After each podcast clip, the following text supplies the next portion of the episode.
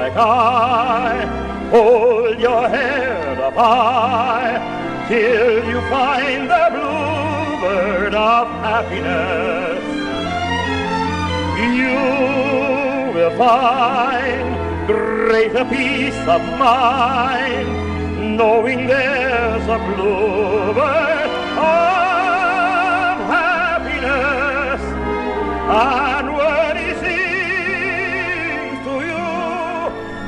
Welcome back to the Philip K. Dick Book Club. In each episode of this podcast, I look at one of the works of Philip K. Dick.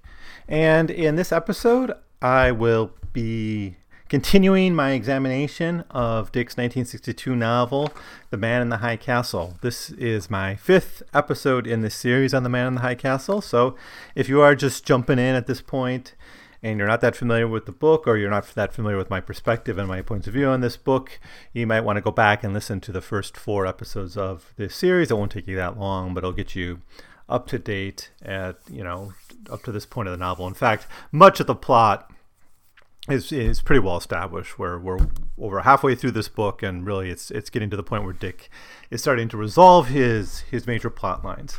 And as I said in these in my other episodes on this book, it's not the most plot heavy of Dick's novels. It's really more of a of an experiment and a fil- uh, and a, an idea that gets applied to a certain setting, and that setting is, of course, a, a world in which the Axis won the Second World War, in which much of the United States is occupied by the Japanese, and so American people live in a colonial setting where they're dominated by the Japanese. Now, there's also references to the German side of the American occupation, which is kind of the eastern part of the U.S.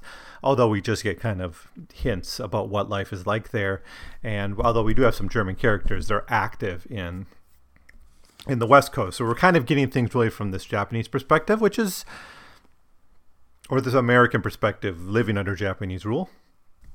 And Japanese rule is fairly uh, kind and benevolent compared to what we learn of how the Germans run. And, and a lot of the book focuses on the different attitudes between the Germans and the Japanese. But also, as we get more towards the middle of the novel, we start to get suggestions of how this world that was created by the German and Japanese victory would have contrasted with a world created by an Allied victory. And the way we get this is through a book called The Grasshopper Lies Heavy, which is a fiction book written in this world by a guy named Abendsen who lives in Cheyenne, Wyoming, in a home he calls the High Castle. So he's kind of hiding out from from mostly the Germans who want to suppress him. The Japanese really aren't that willing to execute him or kill him for writing this book, even though the book is pretty much banned across the United States. Our main characters are uh, the uh, a married couple broken up, Juliana Frink, who's shacking up with an Italian man named Joe in around Denver in Colorado, and her husband Frank Frink, who's now he's a what he was born a Jew, but he's been hiding his identity.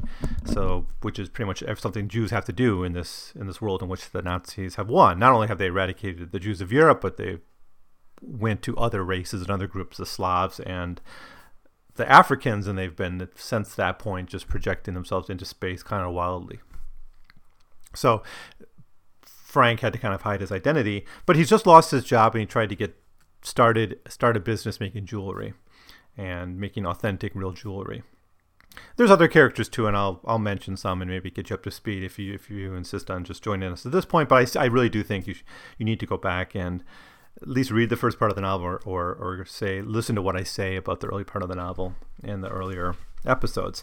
Now, the major theme of this story, though, the characters aside and the plot aside, the major theme of this novel is about what is real and how can we know what is real and what is the relationship between things kind of essence and their historicity, where things fit in history, and you know, basically, how can we know things are real or not? And kind of the meta way this manifests is the question is, is this world in which the Axis win real, or is there really a kind of a, a, true reality underneath that reflected in books like The Grasshopper Lies Heavy? And of course, then we can kind of reflect on this ourselves. Is the man in the high castle kind of seen through a veil of, of lies? But then there's a lot of little examples throughout the book uh, of of false fronts, of people on putting on masks, people taking identities that aren't authentic. You know, and one of the most popular industries in the western coast of the United States are because the Japanese like it is the collection and yeah, basically collecting American historical artifacts in kitschy little devices from the previous centuries and our antiques and that kind of thing. But these are all easily faked, and a lot of the subplots in this novel revolve around fake antiques and how they contrast to real original items and, and kind of what's more valuable to us. Uh, a fake antique that has kind of the aura of history, even though it's not real, or a real true, you know, invention of someone's creative mind. So that's played with in many different ways throughout the novel. In fact, almost no one, no character is fully what they seem at all times. Even characters who don't kind of fake their identity, you know, put on different faces and and, and kind of give like white lies to each other, especially the people living kind of under Japanese rule who have to kind of pretend to be part of this system even though they might resent it. We have people with backgrounds that they can't be honest about because of the nature of the Nazi and Japanese rule. We have we have people just putting on fake faces, you know, to complete their jobs or to complete their tasks. You know, they might be because they're doing they're a spy and they have a task to perform. So there's all kinds of examples of people and things not being what they seem, and it all kind of feeds into this kind of meta narrative about reality. And I think this is a, a very different novel than some of Dick's earlier works on what is real you know, if you go back to like the Cosmic Puppets or Time of Joint or Eye in the Sky, those are novels about what is real, but there's there's always a reason something isn't what it's seen, and, and we're very clear on what is the true reality and what's being experienced. Dick throws that out in The Man in the High Castle and just comes to the conclusion that what it, we can't really know what is real. There's really no foundation. And the metaphor for this is the two antiques. So he, at one point, a character gives two Zippos and says they look exactly the like, but one was in Roosevelt's pocket when he was assassinated. I think it was in 1933 in the in the book that he was assassinated, and another is just a fake. How do you know? They both have the same kind of historicity, but one has a piece of paper that authenticates it, it is real, right? And how do you believe that? So there's a lot of doubt cast on whether anything can be really truly defined as, as real. And so there's a bit of pessimism about the kind of the metaphysics of, of reality in this novel. Now, in the part of the novel we're going to look at now, it's going to be chapters 11 and 12, maybe 13, probably just 11 and 12, and I'll, I'll finish it up in the final episode of this series. It's it's a little bit more plot heavy, where we're kind of fin- we're, you know Dick really needs to start completing some of the plot lines he's he's began. Um, the central tension in this novel is is a kind of a political one, and it's about the German transition. The German leader, a man named Bormann, had just died, and now there's a power struggle within Germany, and there's different factions within Germany that different have different goals for for the future of, of the world and the future of the alliance between Germany and Japan. Now, to help talk about this is a German officer, a German agent who's undercover, but he wants to inform for his boss on the German or on the uh, to the Japanese government what the Germans are planning to do, and basically encouraging them to support one side versus the other in in the secession, or at the very least to warn them about what's coming. So as chapter 11 opens, we're with the Reich's Council in San Francisco, a man named Hugo Reese, and he's basically in the pocket of, of Goebbels, who is one of the factions who's striving for power. I think it was Goebbels, Goering, uh, Rudolf, uh, or Reinhard Heydrich, and a couple other people. And I looked them all up. They're all real historical figures, but there's like five major contenders for power after after the death of this man Bormann. And so Reiss is basically, you know, he's just a council, right? Now, actually, there's kind of a running joke in this book. It only comes up a few times, but that running joke is that he's got all these big, important political decisions and heavy decisions to make.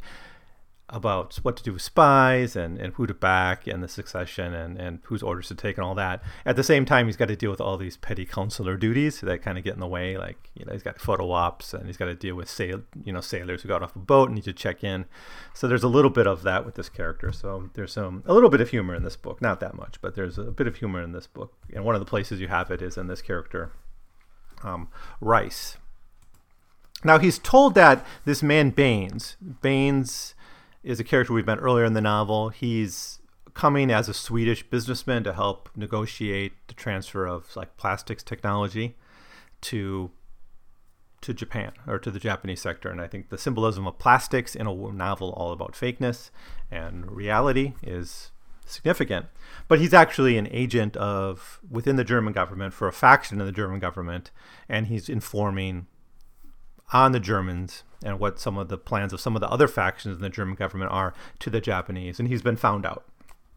So it's, it's revealed that his name is Rudolf Wagner, and he so Reiss gets this call from this man um, from basically the you know the the Gestapo named Kreuz vom Meere, and he's telling Reiss that you got to get this guy, get him back to Germany, and the plan is essentially to group together. I think it's five five good men uh, who will hide as violinists and then attack, assault the Nippon Times, which is where this Japanese head Tagomi, this Japanese kind of official Tagomi works, and where Baines is, is meeting with him.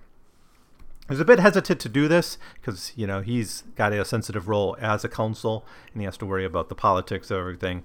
And just as he's hesitating, he gets a call from Goebbels, Dr. Goebbels, who tells him that that you know basically you have to do what this man is saying, and and Goebbels even says that I got the call from General Heydrich. Heydrich, Reinhard Heydrich, is one of the other contenders for the throne after this death of Bormann, and we're going to find out later on that Goebbels and him are actually on opposite sides. So that seems to be a lie. But in any case, he's told, he's given direct orders that you're to cooperate with the police in regards to collecting this Wagner and returning him to Germany. So then, as consul, he signs the orders uh, and starts to get the plan how to get him from the Japanese. And then at the end of the, this section about Reiss, he gets this, um, you know, the, he this, this busy consular work that he has to do. It's like a school teacher who wants pictures of Austria or something. That that that he has to take care of. So again, that's that's kind of the humorous subtext of of this particular character is just that he's really a middle management kind of guy who's thrown in the middle of of all these massive politics and all these big decisions put on him because he's the Reichs counselor, but he's not the Reichs council, but he's not that important of the figure. He's basically a mid-lane type of person, the kind of people that Dick often writes about and has a lot of sympathy for in, in much of his work. And then Dick throws a little point in here as as as Hugo Reese thinks about his situation that actually he has some power, and this is another thing that Dick believes is that despite being a bit exploited and not appreciated, not fully understood, and you know just often stepped on by higher ups, these middle management types have a lot of power and authority and, and can actually mess up a lot of plans if they put their minds to it. Quote, in fact, he thought it might be worth seeing how a little foot dragging here and there could possibly stall your activities, Herr Polizeiführer. Something negative that could never be pinned down. For instance, when the Japanese come in here to complain, I might manage to drop a hint as to the Lufthansa flight on which this fellow is to be dragged away, or barring that, needle them into a bit more outrage by, say, just a trace of a contemptuous smirk, suggesting that the Reich is amused by them. Doesn't take little yellow man seriously. It's, it's easy to sting them, and if they get angry enough, they might even carry it directly to Goebbels. End quote. So that that's a nice addition, and we're not going to see too much of, of Reiss in the rest of the novel, if, if, if at all. But you know, I, I think this these characters in the middle of organizations who don't get seen as powerful, Dick thinks do have a lot of authority and, and actually can mess things up if they choose to. And we've seen this in other works of his, like The Man Who Japed, for instance, or um, The World Jones Made had a bit of that. But you know, in, in other works, he's he's studied this this class of character, and he's going to do it more and more in the 1960s as he writes his, his great um, swath of novels from 1962 to 1970. So after this, we are reintroduced to our antique salesman, Childan. Now, Childan had just gotten a bunch of jewelry from Frank Frink and the new business he started, and they're all original pieces. He's used to selling antiques and replicas and and old historical kitschy things.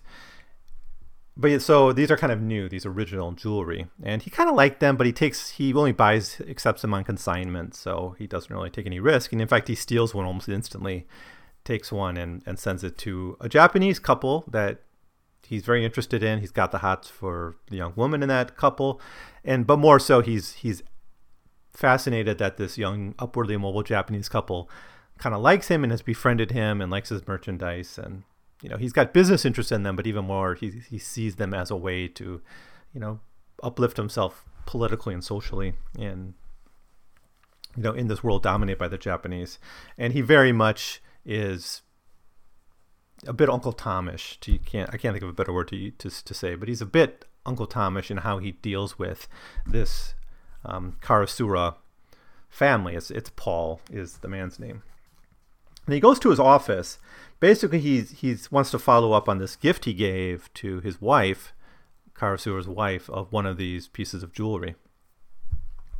Now, instantly, he he thinks right away when he starts the conversation, he's got this kind of shameful attitude about himself. He says, "Oh, the the piece must have offended your wife. I'm so sorry. I'll get you something new, something better, or something." But actually, Paul says how fascinated he was by the piece, and how kind of wonderful it was and interesting it was. So he says this: "She was not disappointed, Robert. I did not give the piece of jewelry to her.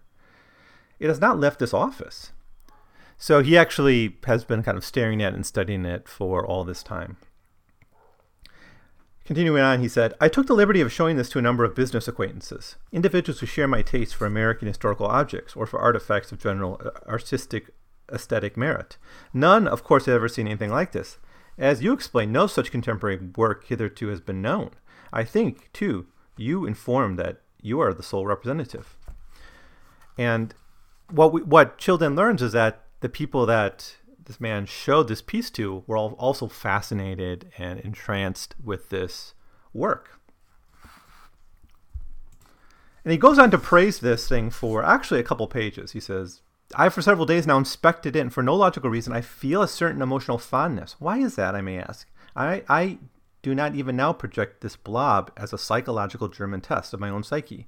I still see no shapes or forms, but it somehow partakes of Tao. You see? It is balanced. The forces within this piece are stabilized, at rest. So to speak, this object has made its peace with the universe. It has separated from it and hence has managed to come to homeostasis. Now, I'm not actually sure which Wu it's referring to. Um, the one I, I think it means is, is, a, is a Chinese word or Chinese character Wu that, that basically refers to reality or things, objects having substance right? So that's basically the heart of it. And here's how of uh, I think it's the Stanford uh, entry, the, the Stanford Encyclopedia of Philosophy, their entry on maybe it's on Mozi, or maybe it's on Chinese philosophy in general.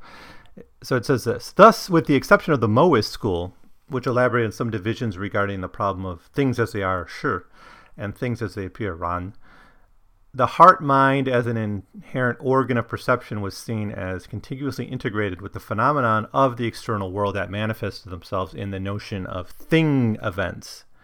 So that's a hyphenated word, things events, and that's what's referred to as that's Wu. Hence, instead of establishing a clear demarcation line between the subject and the object of comprehension, human perception and recognition of reality were mostly seen as the products of a, stru- of a coherent, structured, orderly, and complementary interaction between the heart mind and the things events. This continuity of internal and external worlds prevailed in classical Chinese epistemology until the 11th century. All right. So, what, how to make sense of this in the context of this novel? Well, Paul here is praising for it having wu, basically having this essence, but it doesn't have meaning, right? So it's it doesn't have both of these things. So as you know, things have both material and and kind of enti- like uh, what's the word?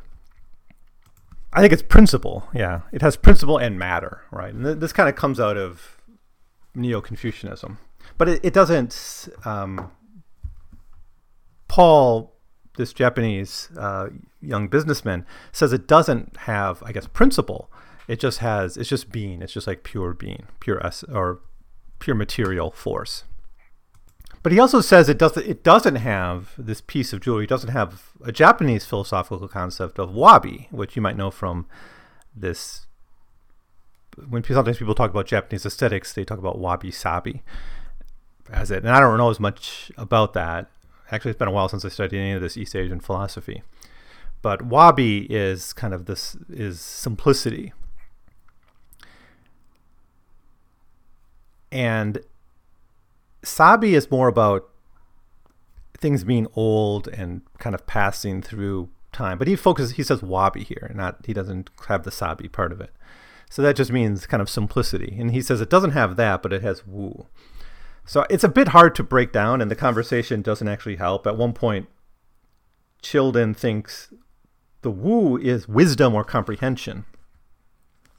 Quote, um, now, this is quoting Paul again. He says, In the hands of an artificer, the hands of the artificer had wu, and I'll allow that wu to flow into this piece. Possibly he himself knows only that this piece satisfied. It is complete, Robert. By contemplating it, we gain more wu ourselves. We experience the tranquility associated with not with the art, not with art, but with holy things. I recall a shrine in Hiroshima wherein a shin bone of some medieval saint could be examined. However, this was an artifact, and that was a relic. This is alive in the now, whereas that merely remained. By this meditation, conducted by myself at great length since you were last here, I have come to identify this object which has in its op- opposition to historicity. I am deeply moved, as you can see. To have no historicity, and also no art- artistic aesthetic worth, and yet to partake in some ethereal value, this is a marvel. Just precisely because this is a miserable, small, worthless looking blob. That, Robert, contributes to it possessing Wu. 4. It is a fact that Wu is customarily found in least imposing places, as the Christian aphorism, stones rejected by the builder. One experiences awareness of Wu in such trash as an old stick or a rusty can on the side of the road. However, in these cases, the Wu is in the viewer. It is a religious experience. Here, the artificer has put Wu into the object rather than merely witness the Wu inherent in it. Okay, so that's that's how he's praising this object philosophically. That there's some kind of material force in it that's been given into it that's not just there because we experience it and we see it kind of in the in the regular junk of life. Now what he's contrasting it to is things having history and a place and a true aesthetic value, which is what the Japanese are really obsessed with about and that's why they're interested in these American antiques and and old you know, old kitschy things. They they were after that historicity. And this is something very different. So it's a very new experience for for paul. And that's why he's so fascinated by it and and praising it. But then paul kind of changes the conversation subtly subtly from the ma- value of this piece of jewelry which is actually kind of flattering for for Childan he's going to take of course credit for finding this jewelry even though it just kind of fell into his lap through the Edfrank jewelry company that's just been established he's going to take credit for it. But Paul goes farther and, and, and kind of changes the subject to like profiting from it. And he says basically, I know people who can market this. And if you can mass produce it, if you can make a lot of them like this, make them cheap, you know, maybe make hundreds of thousands of them, or tens of maybe I think it was tens of thousands of them. We can sell them in Japan, make them out of cheap metal or plastic, and we can sell them to as good luck charms to kind of the uneducated Japanese masses. And Childan actually confronts him and says, "Well, then how can it have how can it still have this wu if it's just another mass-produced trinket?" And Paul doesn't really answer that. So everything he was saying up to this point, praising it kind of as a philosophical uniqueness, gives way to a much more base commercial reality that he's interested in at the end. So he's not really, in a sense, it's about the money at the end for for Paul. And the previous part of the conversation was was that just flattery? Was that just trying to to rope him in? Is he just a very good salesperson? You know, I think that's that's part of it. So we're meant to be deceived a little bit. I think Dick meant to deceive us a little bit by, by, by kind of saying there's something really here. There's something a real interesting philosophical concept here, And then he kind of rips it away from us by the by the end of the section, and we're told that this is just going to end up being another commodity, mass produced and mass sold, and you know it'll just you know to, sold to uh, a consuming public. And we see here much of Dick's anxiety and, and dislike for the, the, the kind of banal consumerism he must have saw all around him in in the 1950s. Now, how does Paul eventually is is he's a bit confronted on this by Childan, who thinks, well, it doesn't just undermine what you've been saying about the item all along, and Paul says, well, you know, don't underestimate the uneducated masses. They'll find value in this, right? And there's just so many uneducated, they'll find value in it. Quote, they can obtain from mold produced identical objects a joy which would be denied to us. We must suppose that we have the only one of a kind, or at very least something rare possessed by very few, and of course something truly authentic, not a model or a replica, not something cast by the tens of thousands. End quote. But he says, you know, the, the mass consumed item, it's it's valuable to them, right? They, they'll appreciate it in their own kind of vulgar way. But but we'll we'll hold on to the, the true original creative items. And now and at this point Childan does something pretty amazing for his character. For a character who's been basically bootlicking the Japanese really from the beginning, doing what the Japanese say, not really expressing himself very confidently, especially in respect to the Japanese, actually stands up for American craftsmanship and says, like, no, you're vulgarizing my culture. This is something that our craftspeople have created, and I'm not going to let it just be bastardized and turned into a vulgar uh, consumer good. And first he thinks through in his head. Childan thinks to himself, Of course, whole affair of cruel dismissal of American efforts taking place before his eyes. Cynicism, but God forbid he had swallowed hook, line, and sinker. Got me to agree step by step, led me along the garden path to this conclusion. Products of American hands, good for nothing, but to be models for junky good luck charms. This is how the Japanese ruled. Not crude, crudely, but with subtlety, ingenuity, timeless cunning. Christ, we're barbarians to them, Childan realize. We're no more than boobs against such pitiable reasoning. Paul did not say this, did not tell me that our art was worthless. He got me to say it for him, and as a final irony, he, he regretted my utterance. Faint, civilized gesture of sorrow as he heard the truth out as he heard the truth out of me. And so then he rejects this, and he does so by defending the pride of American artists, like this man Frank, who had actually been involved early in the novel in an effort to, to you know, basically undermine his business in an effort to to scam his own boss. But you know, in the end of the day, Childan ends up having to defend the pride and honor of Frank Frink. Um, so it, that these characters come together in this way, having met only once under false pretenses early in their story, I think it's kind of really nice uh, way for these character stories to wrap up. And and we get a character who's so weak and on his back for so much of the novel to finally stand up for for himself and stand up for his people and and assert a kind of a, a moral independence uh, based on creativity and the creativity of American cr- artists is a pretty outstanding moment and really one of the high points of the novel, it seems to me.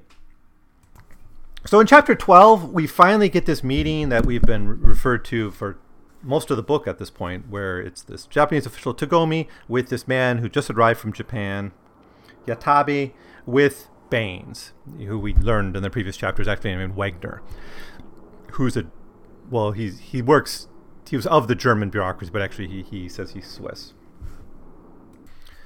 Um, so let me just jump to it. Uh, Baines, Wagner, uh, I'll probably mix them up, but he'd probably be called Wagner at this point in the story, tells his these Japanese officials that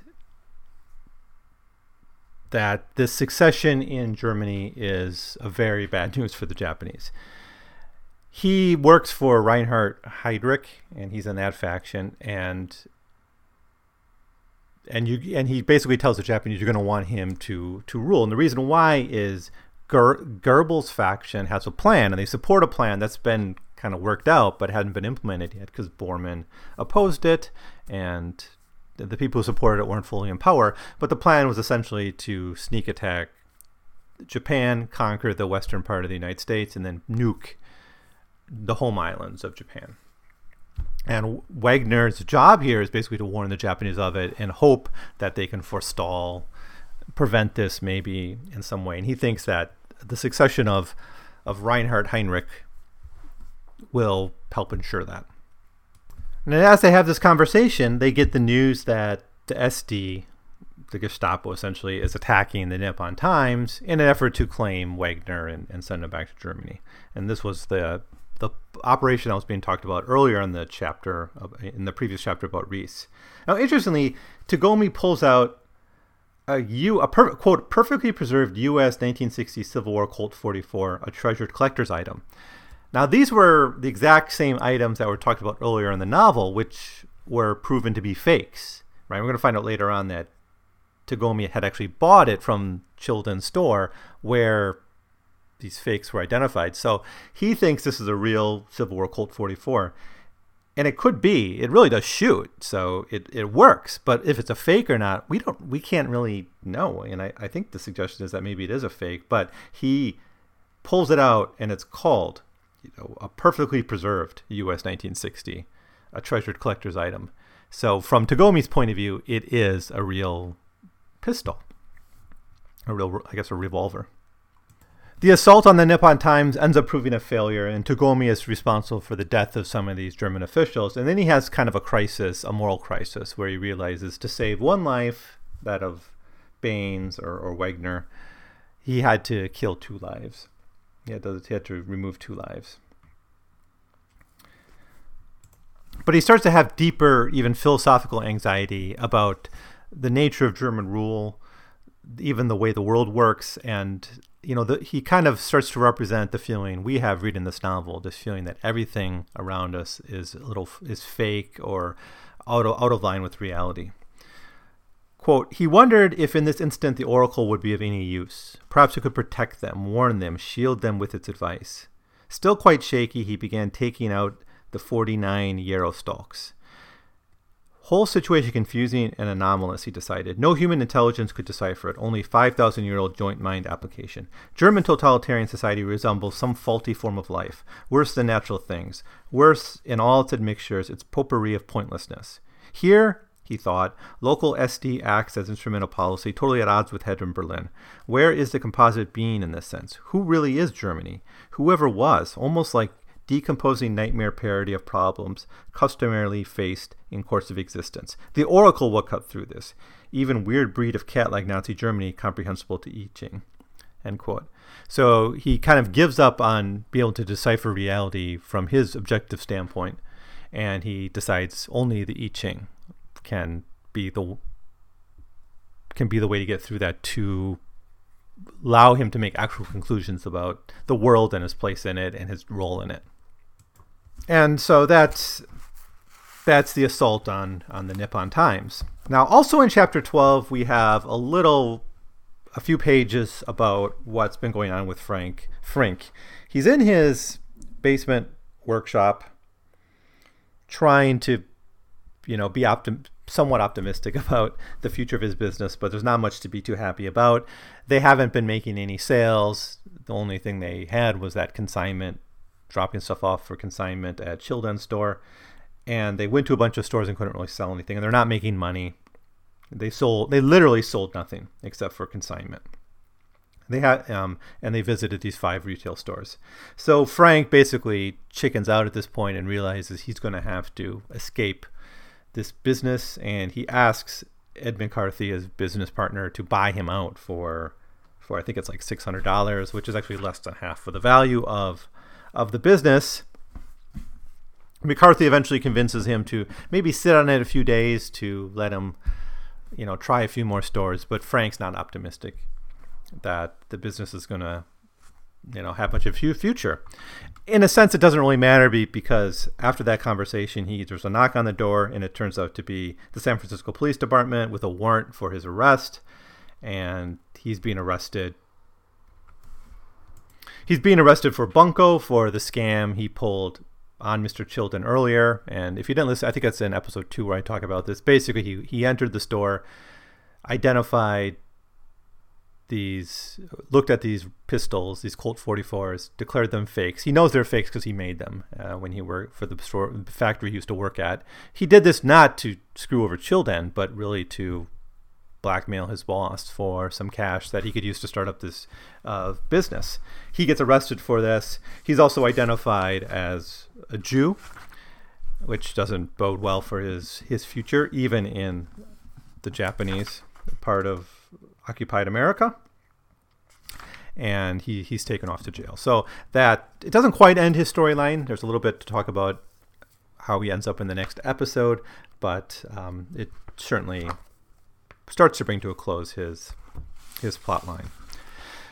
So that does it for chapters 11 and 12 of, of The Man in the High Castle. We still have three chapters to deal with, and, and we have to visit all most of our characters again to see where they end up in the story.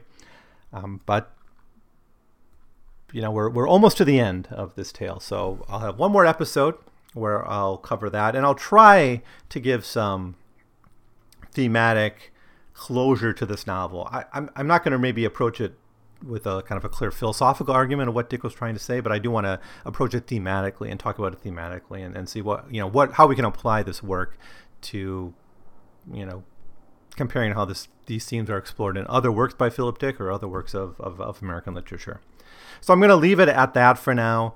Thank you so much for listening to this podcast. If you know, and I'm sure in a work like this, I've missed a lot, or I misinterpret a lot, or I'm reading it wrong from your point of view. So if you have those feelings, please leave me an email at 100pagescast at gmail.com. I would love very much to hear from you, or you can just leave a comment below, and I will try to respond.